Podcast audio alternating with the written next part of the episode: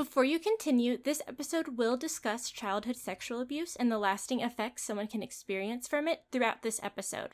We don't go into much detail, but I just wanted to give a heads up in case it is something that you're not in a space to listen to right now.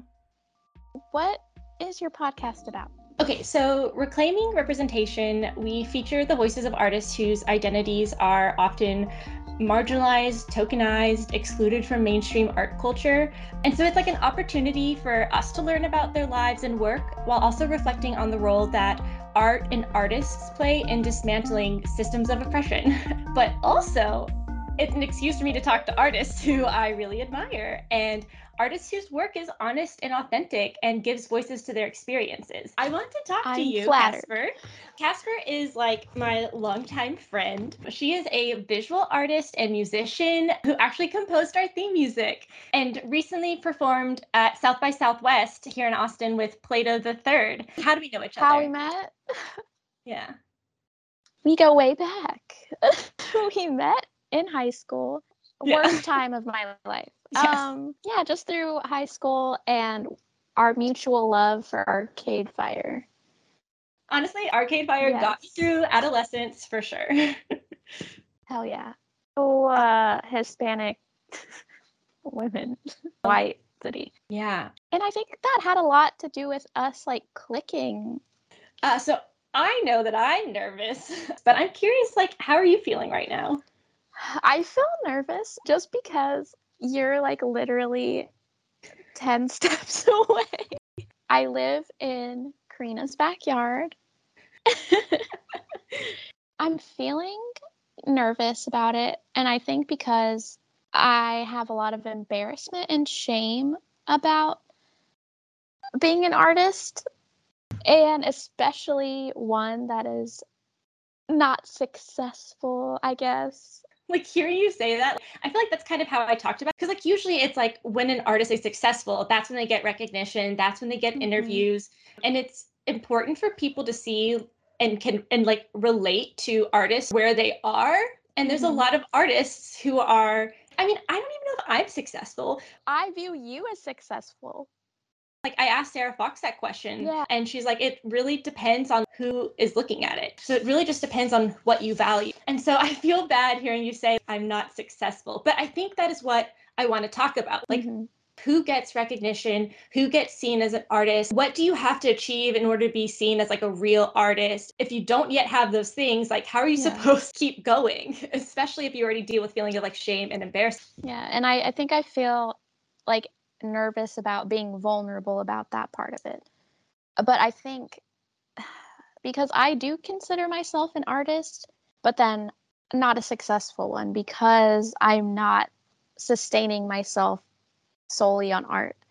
And I hate that I have that definition of like that's what a successful artist is, but it kind of is just ingrained in our culture. Like if you're making money from it and making a living from it, then it's a hit, it's a success, whatever.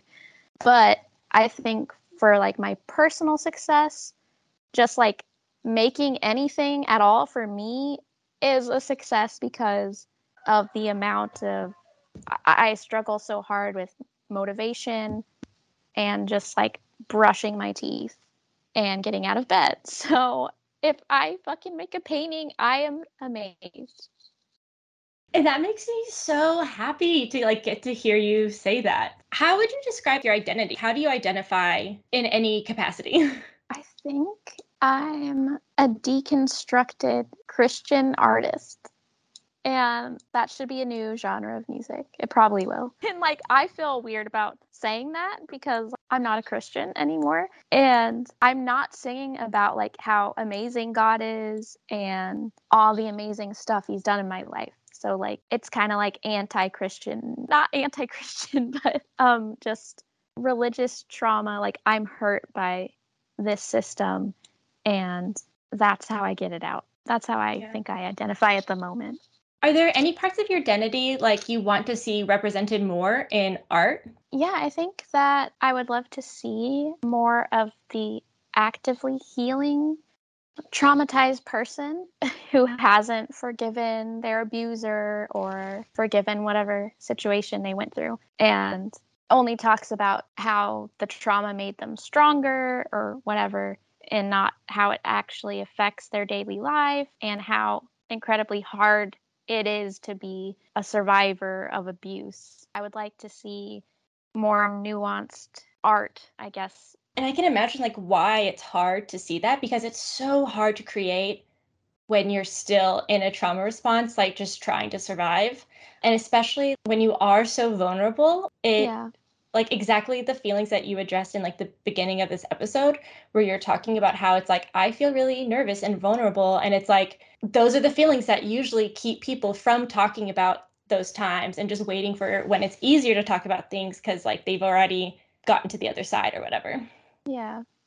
I know you also have mentioned that you're trying to find producers. Yeah, like I have not worked with a female producer. And I think that for my work that it would be so helpful to have that just because there is a mutual understanding of what I'm writing about and it would be a different connection. I think it's hard to communicate that with men. Do you have any thoughts on why it's rare to find a female producer? I mean, yeah, because there's so much sexism and like I see female producers that I follow on Instagram. If you're too hot, you're not making your beats. There's no way that you could make that kind of music. And then if you're not attractive, you can't use like your face to propel you in the algorithm, you know, or whatever. So it's like this twisted game. You can never win. And I even struggle with that too. How much do I want to use my body and my face and my sexuality online to get attention? Because you kind of do have to participate in it to get attention. I'm trying to find that balance right now of like, what am I comfortable with? Yeah. How would you describe the kind of art that you make? I would describe it as my wounded inner child making art, but through my adult body. From the medium that I use to the subject matter that I paint, it is very childish. And I, I use like highlighters and crayons, glitter. Um, but then at the same time, I'm I'm like painting something hypersexual or something really innocent, like a kitten with angel wings or whatever.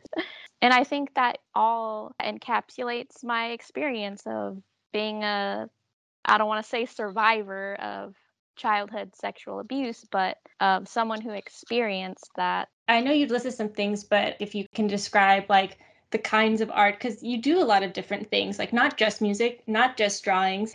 How does your creativeness get expressed? So music is the number one thing, singing, because it's really helpful just to like yell sometimes and be loud with like words that you want to say that you can't anywhere else. Painting and digital illustration is something I've come into more recently. I think it's because I've always had this fear of like wasting material. Then I was like, oh, I can draw as much as I want. I'm not wasting material. And like it really did help me thrive and like find my style and, you know, kind of a style. I'm still on that path, but that was really helpful. So Casper designed these really cute stickers. It's like a sticker sheet. It has this like really cute garden design, and she made it just for our audience. So they're available as our summer 2022 Patreon perks for the rebellious and revolutionary tiers. And so yeah. go to the Patreon link in our description and check out the designs and make a monthly pledge if you're able to so that you can get those stickers in the mail. Yay! That was so fun to do. The seasonal stickers is actually something that we are starting in hopes to like feature artists that we have interviewed and kind of like make something special for people who listen to the podcast. That's another opportunity that we are really excited about. So, what are you currently working on right now? So, I'm currently working on healing myself because I decided that it would be better to be healthy so that I can actually create more art instead of trying to make art as a wounded, traumatized person and then hating myself for not being able to make anything. And like, what does your healing look like right now? My healing looks like therapy. And it also looks like, I guess, tending to that hurt inner child, doing or redoing a lot of things I did in childhood, like watching movies, but in a safe space and like actually enjoying it. And like it is healing. And then doing like crafts and stuff, just like a little kid, but in a safe environment now. I want to hear more about your experience with South by Southwest as well because you recently just did like a week's worth of show after show and I want to like get to talk about it a bit more. So, I was not sure if I was going to be able to do it just because I had a loss in the family. I had I mean, I think I was still recovering from some mental health stuff and so I was kind of iffy about it. But then And you also don't drive. Yeah, I don't drive, which is something that I deal with from PTSD. But you offered to help me, like take me to the shows and stuff. And something that I didn't even think of or like know existed was like having an aid. And they offered that at South by Southwest, which I guess you can talk more about because. Yeah.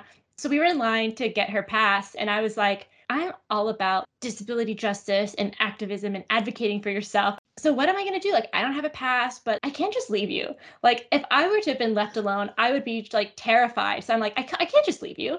It's not even that like you asked me to, but it was just like I just know that it's going to be miserable and scary and I could just feel the fear. And so after she got her pass, we went over to the questions desk or whatever, and I was like, "Hey, like what kind of disability accommodations do you guys offer?" And I was just like, I am claiming this. And and I yeah. feel like they were okay, they must know what they're talking about. So I just act like I know what I'm talking and they, about. they did.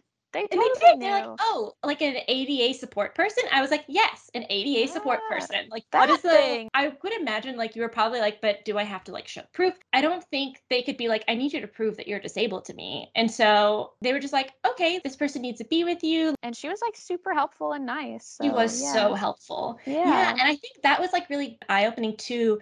That was the first time, and I felt like I was tricking them because I was like, little do they know, I'm disabled. Gave the disabled person a disabled person for support. but honestly, it's like that is so empowering because if you had this like abled person walking around with you, it would be so awkward, especially if you don't know them. Also, you'd have to pay them. And it's mm-hmm, like that would be just uncomfortable in itself. But it's like disabled people can help disabled people. And it was a good experience, I think, yeah. to be just to have that security of like I am supposed to have someone with me. I can have someone with me. And we did come into some trouble in the artist area. Yes, the the guy was like I don't know, like got to go check and stuff. And so he was pretty much just like no. And I was like, "Uh, you're saying yeah. that you're declining a disabled person, their support person." And when I said it that way, he was like, I'm going to check with the manager. And I was like, yeah, you go do that. I was like, it's not right. You can't do that. And so it did end up being fine. I felt like you were so comfortable, and I was the one who was like freaking out. And I was like, trouble. oh no. I was like, there's no way that like we could get in trouble for that. so I was not worried about it. Do you feel like that experience made you think about disability differently or think about PTSD as disabling? Yeah, because I don't think I necessarily thought of like me being disabled in that way, but I I am. And it was really helpful having you there like because you like understood what I did need and and I understand what you need as well. So like it was like this good balance that we have and um who would you describe as like your intended audience that you make your art for? I would say that it's for traumatized people that want to heal and I think especially for people who have been abused, especially with childhood sexual abuse. Because I think, I mean, it's so common, but I just don't hear a lot of people talk about, I guess, the differences of that kind of abuse and like an abusive partnership or something. And it is extremely different, but they're also similar in ways. Would you want to I, talk maybe about some of the differences, just kind of generally, or the similarities? Yeah, I think mostly for like domestic abuse within partners, a lot of people can accept that like it's someone that you know doing that to you. But then I think with childhood abuse, a lot of people think of it as like this creepy stranger just is gonna like snatch you up or something, but that's not the case 99% of the time. It is someone you know, a close friend, a family member. And a lot of people still just don't think, oh, like there's no way a family member could do that or a father could do that. So, yeah, there's a lot of discussion that needs to be had. Like it, it does happen. It happened to me and it happens to a lot of people. Yeah. And also, it's like in a like domestic partnership abuse situation, it's like you're an adult and you've yeah. developed and your brain is developed. And when yes. you're a child, your brain is still developing. And it's like yes. informing your reality and your understanding mm-hmm. of the world and understanding of yourself as well. And that's like a big difference too. Yeah. And of course, then you grow up to more likely be in more abusive situations because you just don't know what that is supposed to look like and you don't have an example.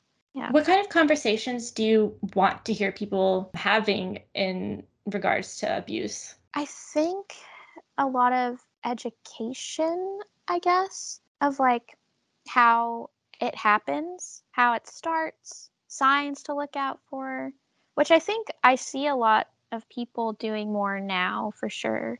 But regards to like childhood abuse, I think there needs to be more open mindedness of like, it could be somebody you know, and you do have to be really vigilant. And I know that a lot of people don't want to do that. It is shitty. Look out for the signs of grooming or things like that. Do you feel like there were things that you had brought up that were missed? I mean, I definitely think for me, I was very sexually curious and I think hypersexual as a child.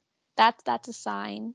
Also just I experienced depression since I was like 5 or 4. I don't know how that was missed. I guess it was just like oh, she's just quiet. And it was kind of dismissed, but I kind of wish someone would have paid attention to that more. Yeah. And I think part of the problem is like if you're a child who's experiencing abuse, it's possible that the adults around you have also experienced it to some degree and also mm-hmm. don't know how to address it either. That's kind of what we talk about with like breaking cycles. It's a lot of work. Like you're spending a lot of time trying to undo that and also heal in order to like be able to have healthy relationships and be able to understand when you're in an abusive situation and know how to get out of an abusive situation.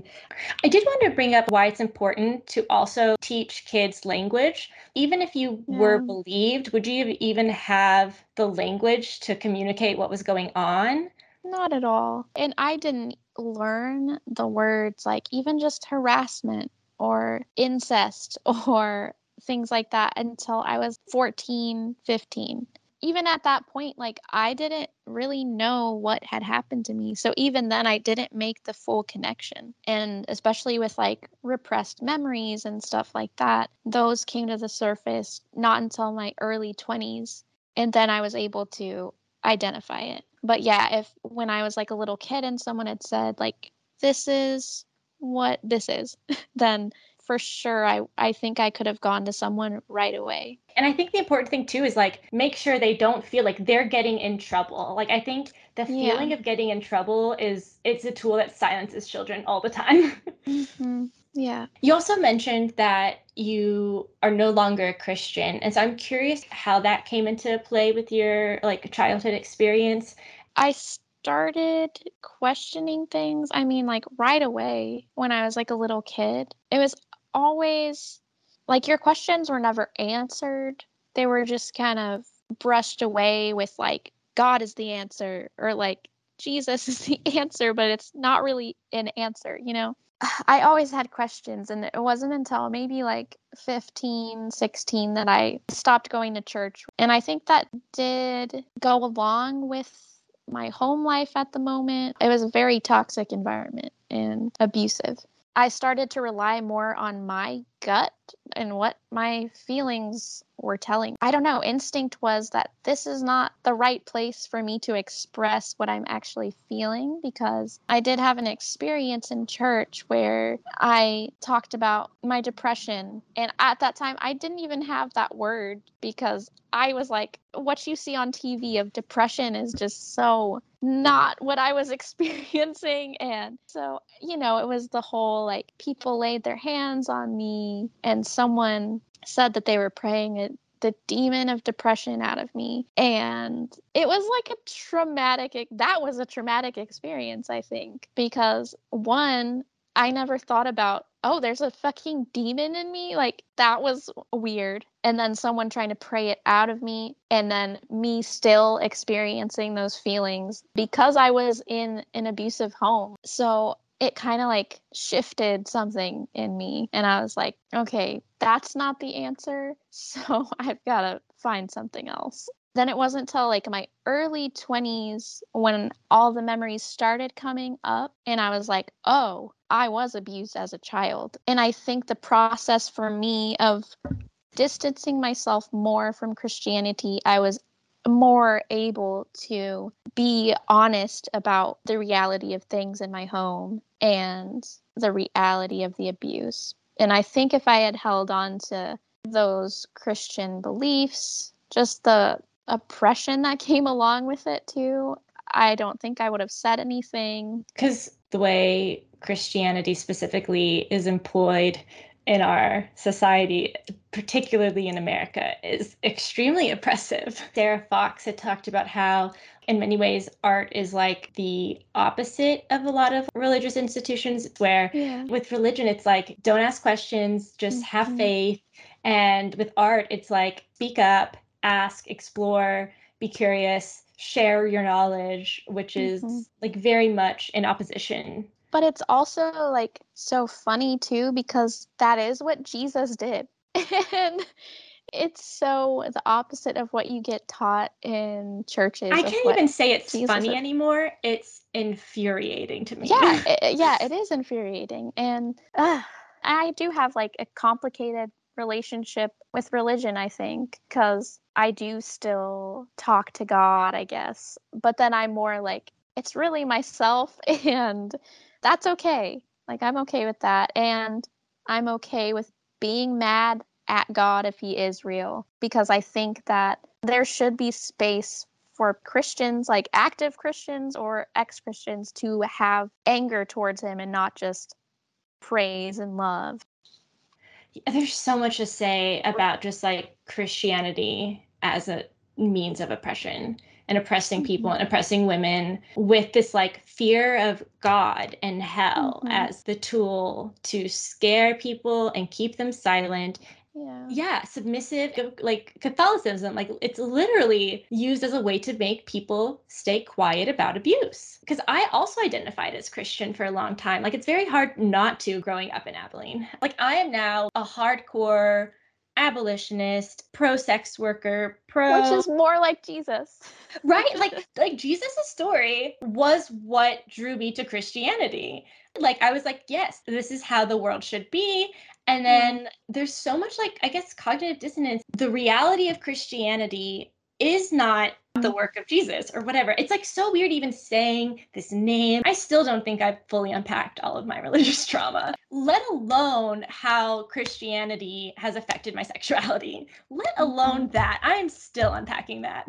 Abstinence culture, purity culture, it mm-hmm. fucks with you. Yeah and that also kind of ties back into like childhood abuse the way that girls are seen they're like tempting men and it's like no no that is just completely false and made up by men to excuse their behaviors. And I, i'm not saying that because women do abuse children as well. I was talking to a friend about this where it's like the impact of that trauma isn't often as a parent where it's like it's still just as traumatic to their development and their bodies. Often the things that like leave us with PTSD are shameful things and it's like the fact that we can't talk about what happened like and that shame that just adds to the like disabling effect of traumatic experiences because everyone who experiences something traumatic isn't always going to form PTSD, but like when the thing that you experience is shameful and you are left alone and you don't have a way to cope or process or given the language,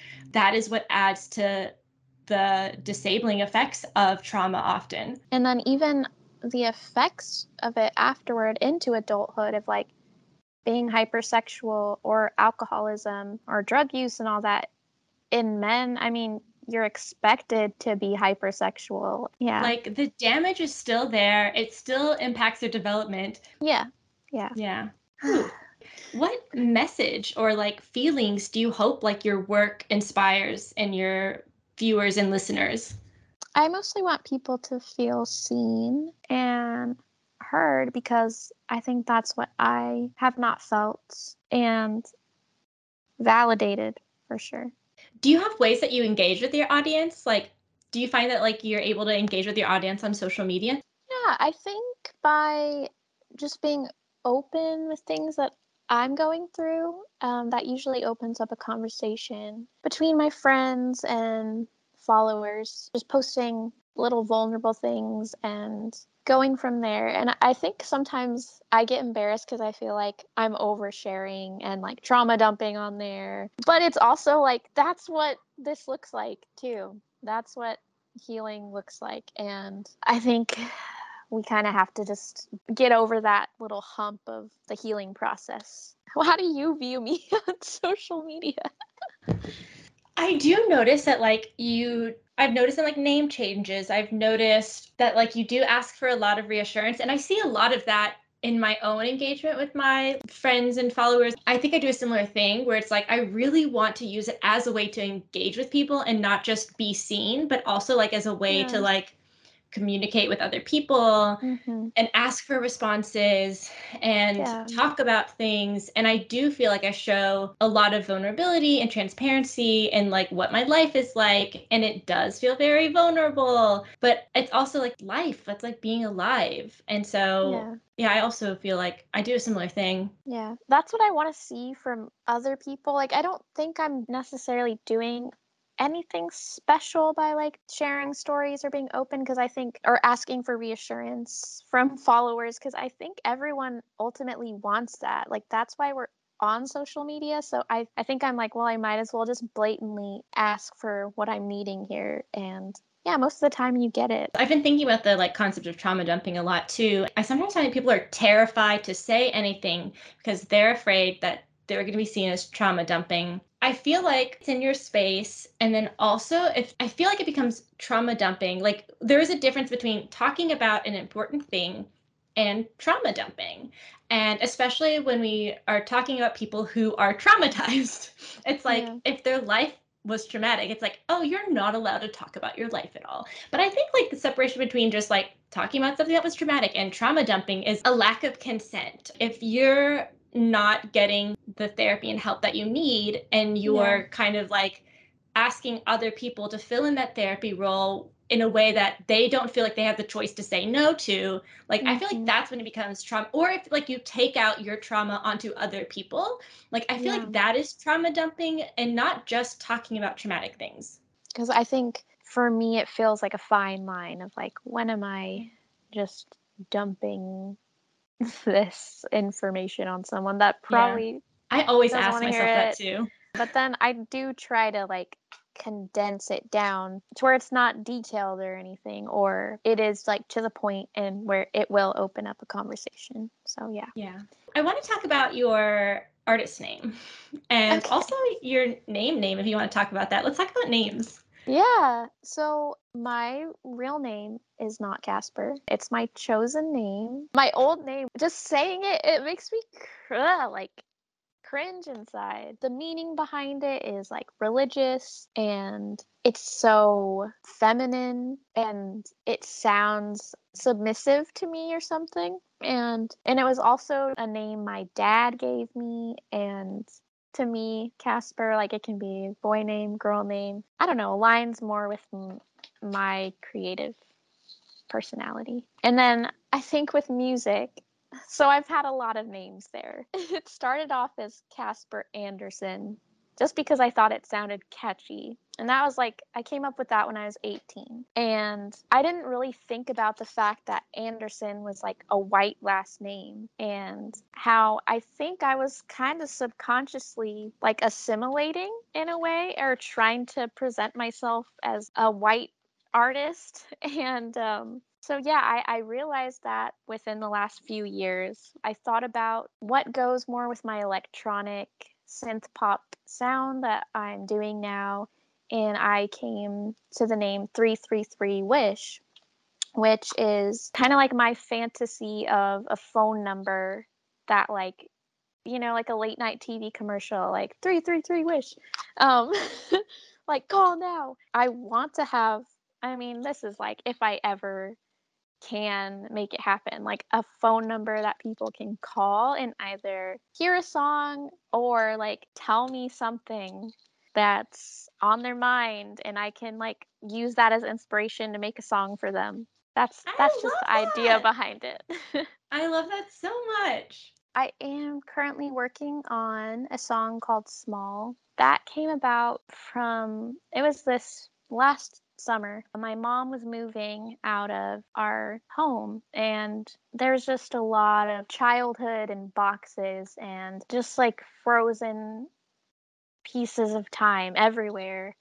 And there was a lot of memories for me triggered from childhood. And one day I got back to my boyfriend's apartment and like this poem, it sounds so cheesy and dumb. It just like came out of me in like one sitting. And then I was like, hey, I can turn that into a song. So that's what I'm working on right now. And I don't know if you want me to read my poem because I have it right here just in case. Okay.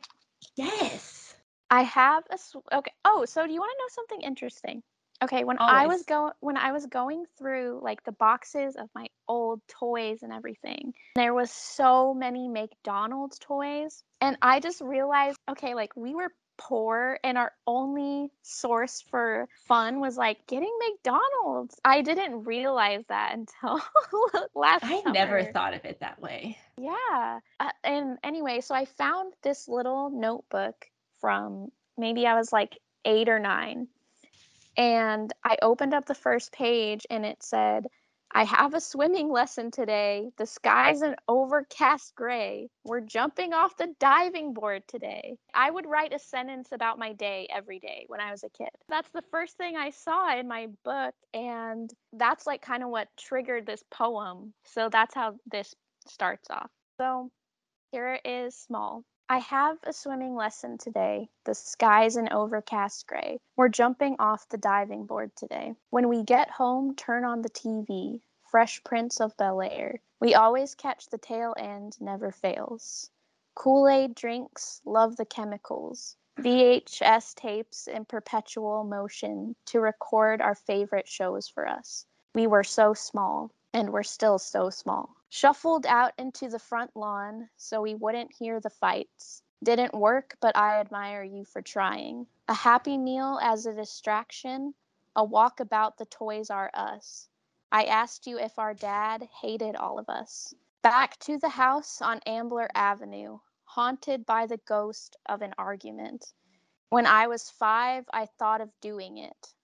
I thought I could save us all because we were so small. We witnessed one too many cars crash on the corner from where we parked. A motorcyclist in our driveway, we saw his soul leave his body, and we watched it all. The call of death imprinted on us all. He was driving down Ambler Avenue, and it led him to a road he's never been. The road inside that's beckoning to us to come and find yourself because you're still so small. Yeah. I have to like kind of hold back tears while like reading yeah. that. It feels like a kind of like new step in my healing or something. yeah, and my like, art. Yeah.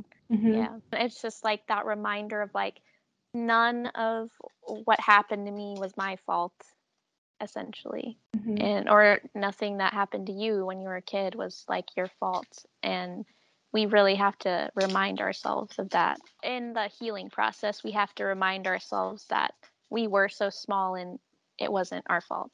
On a personal level, I feel like it reminded me a lot of my childhood experiences too of like recording shows. I remember we would check yeah. out movies and things from the library and then we had like a VHS like recorder yes. so we would record them and yes. then I would like rewatch them over and over again. I had my little like collection of movies. Um, oh my god. Oh, and I think yes. you posted on your Instagram a picture of the video games at the McDonald's, like the video game station. Yes. Like, that we would just like we would go to the park too because like we lived within walking yeah. distance kind of of a park but like my parents they would much rather take us to mcdonald's and yep. just let us play we would just go to mcdonald's and play yes i know we did the same exact thing and then going to Toys R Us, to just like that is the one where I was like, I was not expecting to get hit right there. Like going yeah. to Toys R Us to just walk around. Oh my god! Just to walk around because you can't afford anything but you just look and like and it for me it was a distraction that my older siblings would use to get us out of the home when something was going on. Just all those realizations you have when you're older reflecting on it. But and it's also like i appreciate you specifically in this moment sharing that one little thing that like brought back so many memories for me. Cool yeah, and I guess that's kind of like those conversations that I want to have because I like thinking of those really specific like moments in our lives can just conjure up so many things. And I think I, I was kind of like inspired by Sufjan Stevens, like his last album, like he had this one line that like like opened up like this whole different world where he says like when I was 3, 3 maybe 4, you left us at that video store and like it was just like whoa. In that one line he like told a whole separate little story. That's kind of what i try to do as well. When did you begin to see yourself as an artist? I began to see myself as an artist not until adulthood. Just didn't make the connection when i was a kid of like this is something i'm doing and can do to make a living as an adult. Because it was just such a an inner urge an instinct, I guess, and it was like pure. So I didn't think about it in that way at all before it was tainted. then I think in high school, which you mentioned in your interview, uh, Miss Maxwell was like, "Oh yeah, you can like do this for a living when you're older," and she talked about ADHD openly, like every single day, and so, and I knew that at that point like yeah i i identify a lot with her so that i probably had it too like most artists. And uh, i think that's when i was like kind of started to take myself more seriously but also when you can't go to college and actively pursue it for four or five years it is much harder to stay an artist i think. For me i right now i have the support of my boyfriend helping me like through my healing process and supporting me in becoming an artist. I was accepted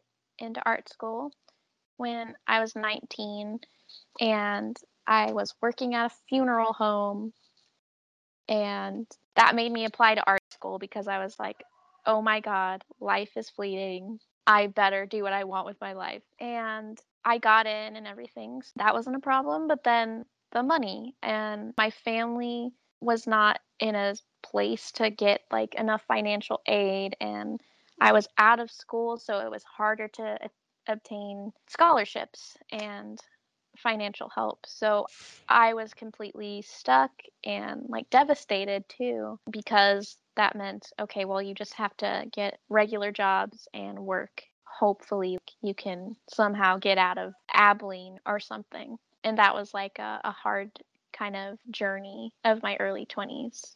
I know you're still in the healing process, so you might not have an answer yet, but I'm curious like what opportunities were available in Abilene and like how does that compare to like maybe potential opportunities and things now that you're here in San Antonio?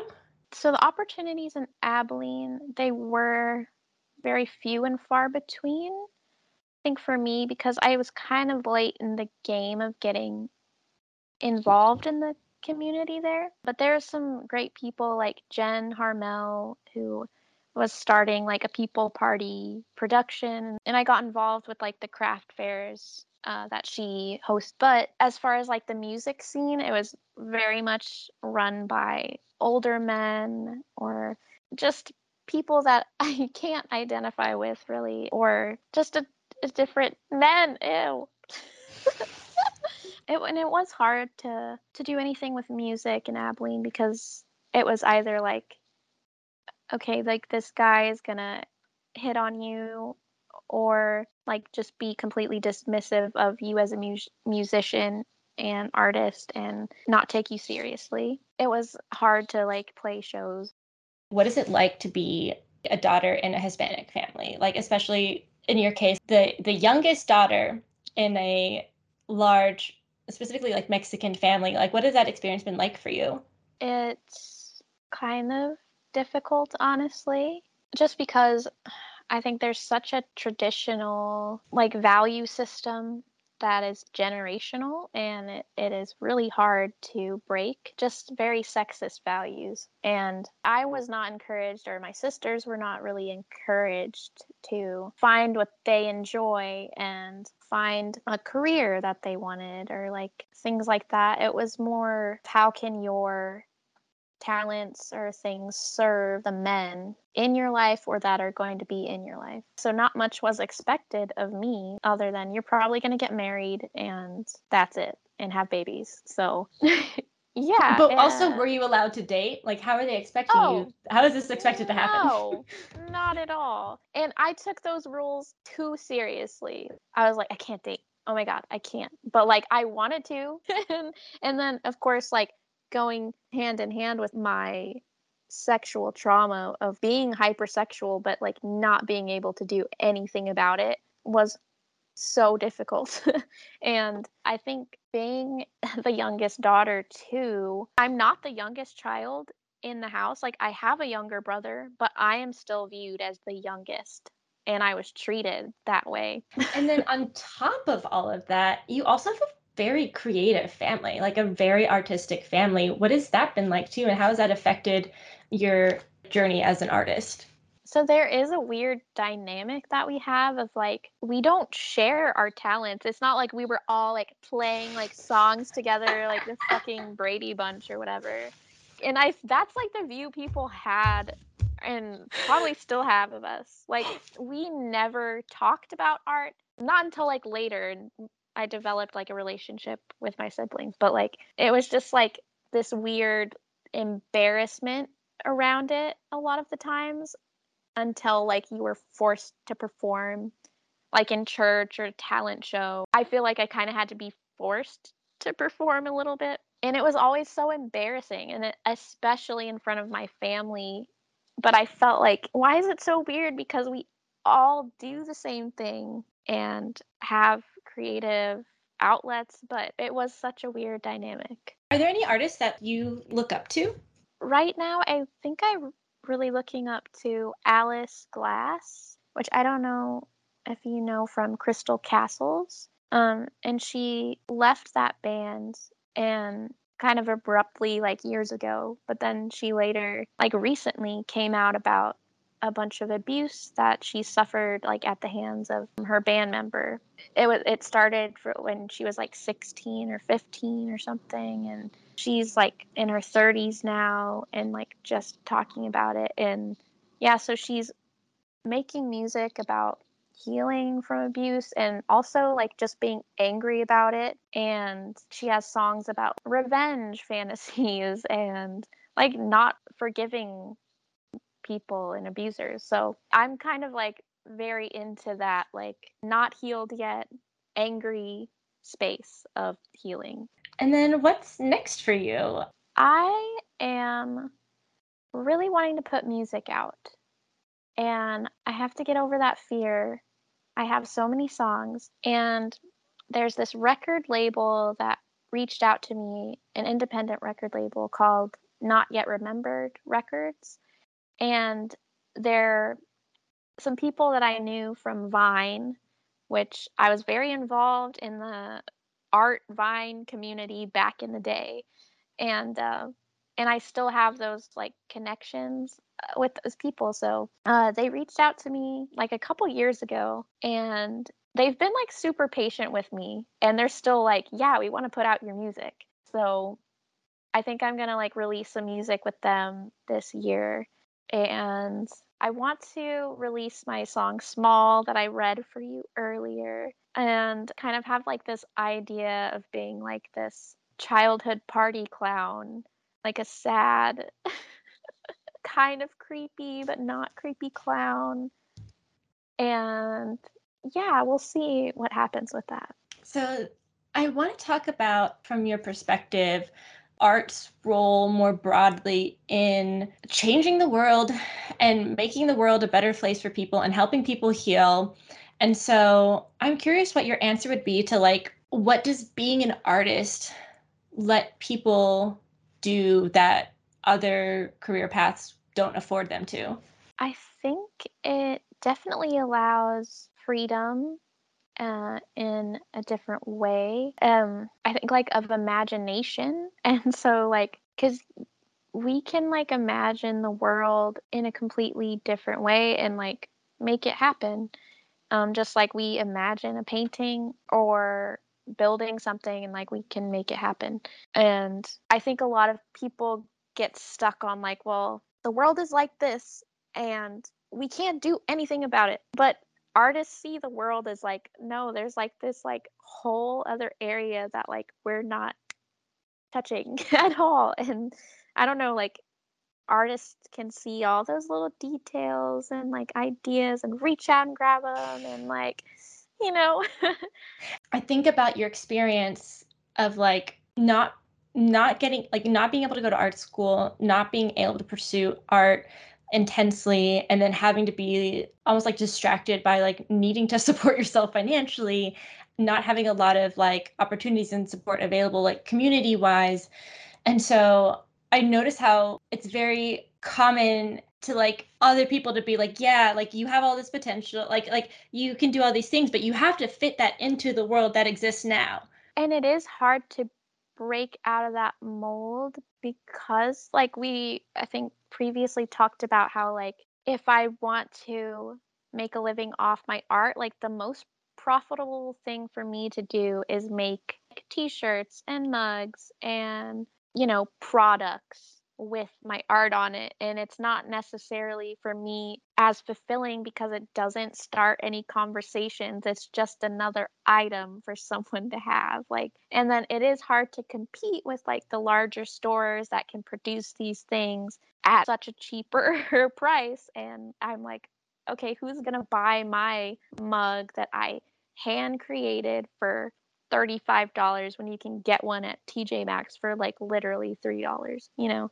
So I do feel that like pressure. And then when I think about price difference and all the time, then to me it's not worth it. Yeah. yeah. And how has the pandemic or did the pandemic change anything for you in your professional life? I think so. It really opened up my mind to like a new perspective that art is not worthless and therefore I'm not worthless for making art. Like, yeah, so during the pandemic, like I started drawing dog portraits and I think especially like during that time people were like getting so many new dogs and also having pets pass away. So like being able to help people through all those feelings with my drawing of their dog. I don't know, it like was like, oh, this is like helping people and doing something. So I felt like I was contributing to something, you know. So like how do you financially support yourself? I rely on my boyfriend right now. Mm-hmm. And there's a lot of guilt and shame in that, especially because I think I'm like, oh no, I'm falling into like the traditional like woman role of like, yeah, like, oh God, I'm staying home. I'm taking care of the dogs. I'm whatever. And so I'm like, I really want to break out of that because that's not what I want. And I know he doesn't view me that way, but it still like is like painful, I think. I think just because of how I grew up too, it was very much like, but he does reassure me that like he's supporting me because he wants to and he does believe that I can be successful with my art and yeah, I really am like privileged to have that because I know that a lot of people don't have that. It does put a lot of pressure on you though. yeah, because it does feel like okay, if I fail, then I mean, I really fail. and also fall into this role that I don't want to fall into. Mm-hmm. And then, like, I want to specifically talk about what are ways that independent musicians are able to subvert these systems of oppression, like white supremacy, misogyny, ableism, capitalism, and Christianity? I mean, I think by just talking about it, um, which I that's something that I like about TikTok is that we're getting into these really like nuanced conversations about our lives and that's what needs to happen because if we don't get into all those details about being poor and how that does affect all of your choices in life and yeah i think when we have those conversations more people would be like oh yeah this is fucked up and we really should change it. Because i think there is a lot of shame attached to like how much money you make and like you're not supposed to share that info and but i think it's like fuck that you know talk about everything. Yeah art helps us do that. Yeah. So how can people find and support your work? Hi. Well they can support my work by finding me on Spotify by searching 333 Wish, or you can find me on Instagram at the same name, 333 Wish. Um, my art stuff is more on Big Cartel. Um, Casper is weird. Reclaiming Representation was created by me, Karina Hiscock, pro- produced by Haley Wang, and our theme music is by 333 Wish. You can find a full transcript and additional resources for today's episode on our website, reclaimingrepresentation.com. If you want to support us, please consider making a monthly pledge on our Patreon or follow us on Spotify, Apple Podcasts, YouTube, Instagram, or TikTok. You can find links to everything in the description. Thanks for listening. Bye.